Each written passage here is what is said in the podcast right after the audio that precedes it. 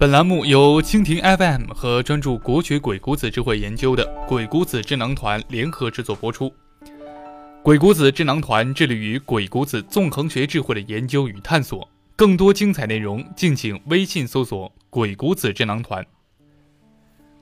曾经有个人说，黑暗代表的是一个人未知的世界，于是接下来他的人生开始孜孜不倦地追求黑暗。去挑战人们恐惧心理的底线，他是无数人的噩梦。或许啊，这时候你会觉得这家伙肯定是个十恶不赦的恶人吧？事实上，他功成名就后，身边美女如云，但是他依旧坚持两件事：其一是对黑暗的追求，另一个就是对妻子的爱。甚至在他爱人最后的岁月里，他伤感地对全世界说。这可能是我在公众面前向他表示敬意的最后一次机会了。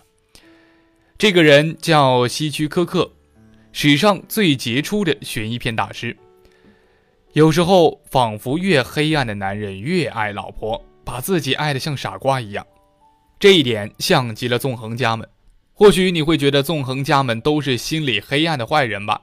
确实，他们尔虞我诈，用尽阴谋阳谋。他们背信弃义，机关算尽，但是哪个男人在外拼搏不是如此呢？啊，就像你我，努力的奋斗是为了摆脱窘困的人生，更是怀揣着一份对爱人的承诺。贫穷时你陪我一起卑微低下，富贵时我陪你一起笑看浮华，这便是好男人吗？典型内向付出型人格，苏秦觉得不够。难道不是应该全心全意为爱人付出，坚持打不还口、骂不还手吗？创业初期，创业者苏秦没想到自己会成为连续创业者，啊，实际上就是个失败者。他拿着家里的全部家底出去投资，结果惨败而归。那史书这样记载：迎腾吕桥，复书淡囊，形容枯槁，面目离黑，面有归色。那看不懂也没关系，简而言之就是苏秦穷的只剩下书了。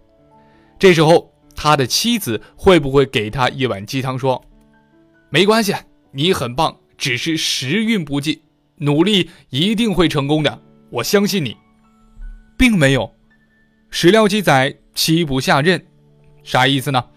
苏秦落魄的回到家，他的妻子正眼都没看他一眼，继续织布，一杯热水都没有。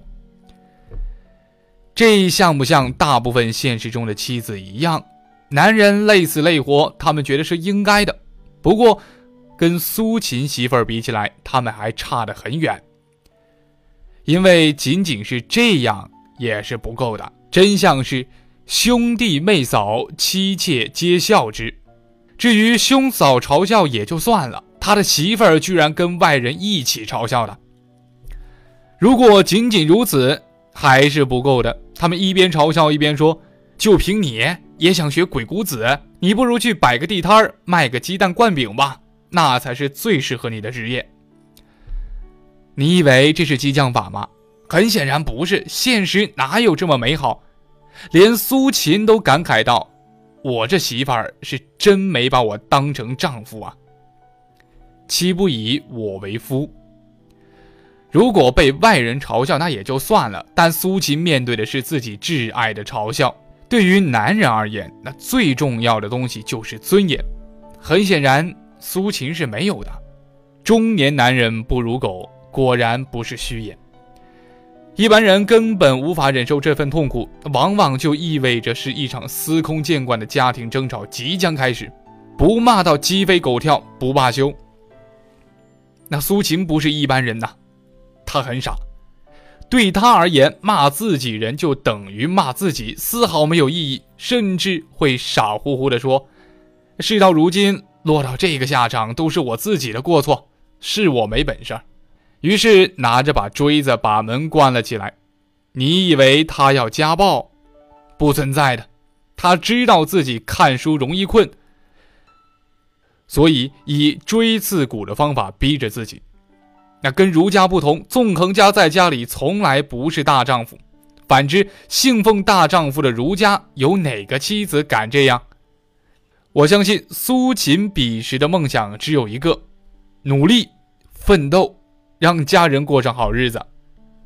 一年后，苦读《鬼谷子》的苏秦又去创业了。你以为他第二次创业就能成功啊？非也。史料记载说道：“苏秦求说周显王，显王左右素习之苏秦，皆少之。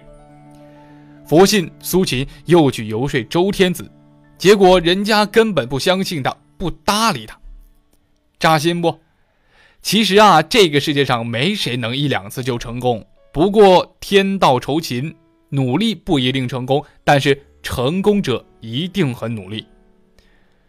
经过了失败的磨练。”第三次、第四次的创业中，他超水平发挥了鬼谷子的功力，居然成功了。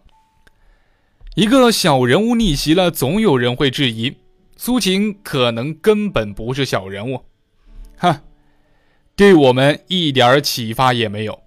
这话就真扎心了。阿信的主业是读鬼谷子的，还能骗你不成？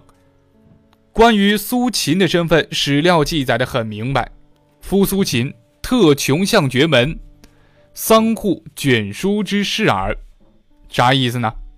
苏秦这个人只不过是一个住在陋巷、掘墙做门、砍桑做窗、用弯曲的木头做门框的那类穷人罢了。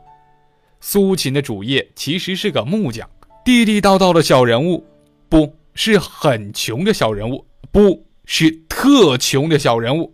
那只不过在他创业的路上，一次跌倒，再爬起来，再跌倒，再爬起来。失意时别沮丧，人生那么长，谁没倒霉的时候？得意时别骄傲，人生那么长，谁没走运的时候？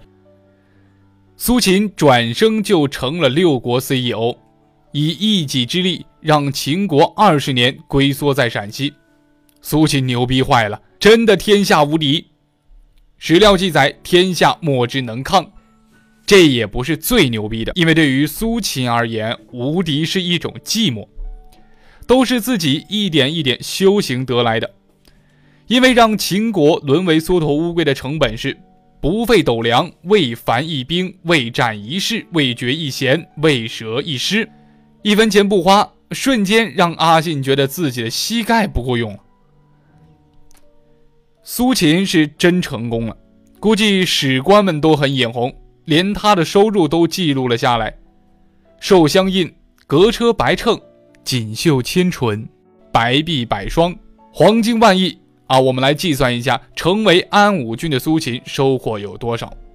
兵车一百辆，锦绣一千束，白璧一百双，黄金万两。你以为这就是全部了吗？No No No！每个月还有金帛二十万的工资。秦哥那几年是真不差钱，然后呢，他没有去寻欢作乐、花天酒地，而是直径就回了老家。失败者苏秦成了成功者苏秦。这时候我们假想一下，一百辆加长悍马里面堆着金银珠宝，闪闪发光，这是一个什么样的场景？难怪楚霸王项羽无论如何都想衣锦还乡的。至于回家后家乡父老夹道欢迎，那就不用说了，就一个字形容：羡慕、嫉妒、恨。至于苏秦有没有给村里人发钱，哎，这就不知道了。回到家后，苏秦开始报复了。他先埋汰了下自己的嫂子，抱怨了自己的父母，都是一家人就应该好好过日子，不能势利眼儿。如果连家里人都讲钱，那这个世界上还有爱吗？当然，说归说，苏秦从怀里捧出一本书，给他的兄弟们们说：“我这有本《鬼谷子》，你们想不想学啊？”于是，纵横家苏代、纵横家苏厉诞生了。中国历史上有两个三苏，第一个便是苏秦、苏代、苏厉，第二个便是苏洵、苏轼、苏辙。很显然，他并没有大义灭亲，而是提携了自己的兄弟。彼时，他妻子站在旁边，拘谨的很。不信你见他妻子那模样，妻侧目而视，倾耳而听，不敢正眼看，然而侧身倾听。我勒个去！原来宫崎骏编剧的《侧身倾听》，这个词是从这儿来的。按说他成功了，什么样的女人找不到？苏秦会学朱买臣演绎出覆水难收的戏码，然后把妻子休了吗？并没有。苏秦不聪明，他很傻，居然对妻子一句怨言都没有，甚至把工资全额奉上。我猜他会说：“这些年你辛苦了，如今虽然我纵横天下，依然对你放心不下来。社会我秦哥，对外人人狠话多，对内人反而人傻话不多。傻瓜苏秦，什么是爱？就是那个。”打我、骂我、怨我、恨我、埋汰我、看不起我，但我却依然心心念念、割舍不下的人。爱就是只付出不求回报，不仅是一种责任，更是一种牺牲。虽然我的世界充满了黑暗，但你是我心中唯一的光明。哪怕我被全世界背叛，你就是我心中最后的彼岸。今天是愚人节，希望天下的妻子们能够关怀一下你们的傻丈夫。在你们心中，他们或许真的愚笨，缺点很多，但那只是在你们面前罢了。他们明白，精明是用来对付外人的，而爱与责任是对待家人的。冷血对待外人，热血是内人。中国文字博大精深，“内人”这个词指的是妻子。冷血的男人是孤独的，而你或许是他一生中唯一的伴，也只有你可以让他热血沸腾，实在无需太多。这才是一个男人最大的成熟。希望你们能够了然。本文由鬼谷子智囊团阿信原创，更多精彩国学鬼谷子纵横智慧内容，敬请微信搜索“鬼谷子智囊团”，我们一起纵横捭阖，鬼谷论道。